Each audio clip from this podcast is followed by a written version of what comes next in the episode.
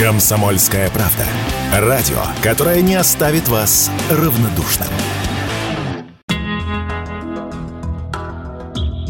Министр культуры Ольга Любимова пригрозила санкциями кинотеатрам, которые нелегально прокатывают зарубежные фильмы. После второго и третьего штрафа за такие показы должно следовать закрытие, заявила Любимова в интервью РИА Новости. По ее мнению, закрытие двух-трех кинотеатров всегда отрезвляет отрасль. Объем теневого проката сегодня примерно оценивается в диапазоне от 10 до 20 процентов общих сборов, но точной цифры никто не знает, заявила радио «Комсомольская правда» глава Объединенной кино сети «Синема Парк» и «Формула кино» Алексей Васясин.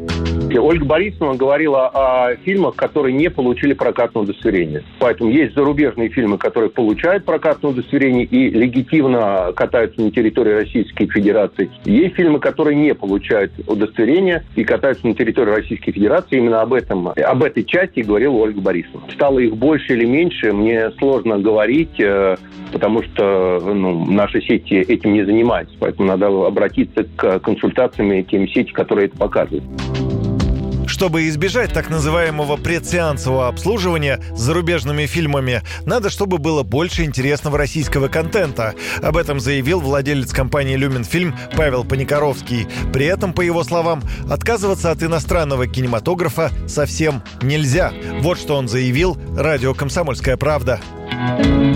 Отказаться полностью от зарубежных э, фильмов – это не самая лучшая идея для нашей страны. Сложно себе представить, если, допустим, мы не будем смотреть, допустим, такие фильмы, как «Аватар», там, «Титаник», там, «Крылсин», «Колец». Ну, это какая-то очень странная позиция. Поэтому, если нас э, дискриминационно лишают этого права смотреть э, фильмы, значит, нужно думать, как решить эту проблему.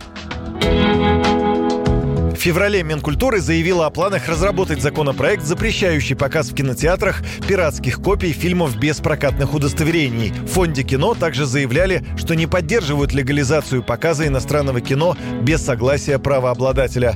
Это может привести к распространению контента, не отвечающего российским ценностям. Юрий Кораблев, Радио КП.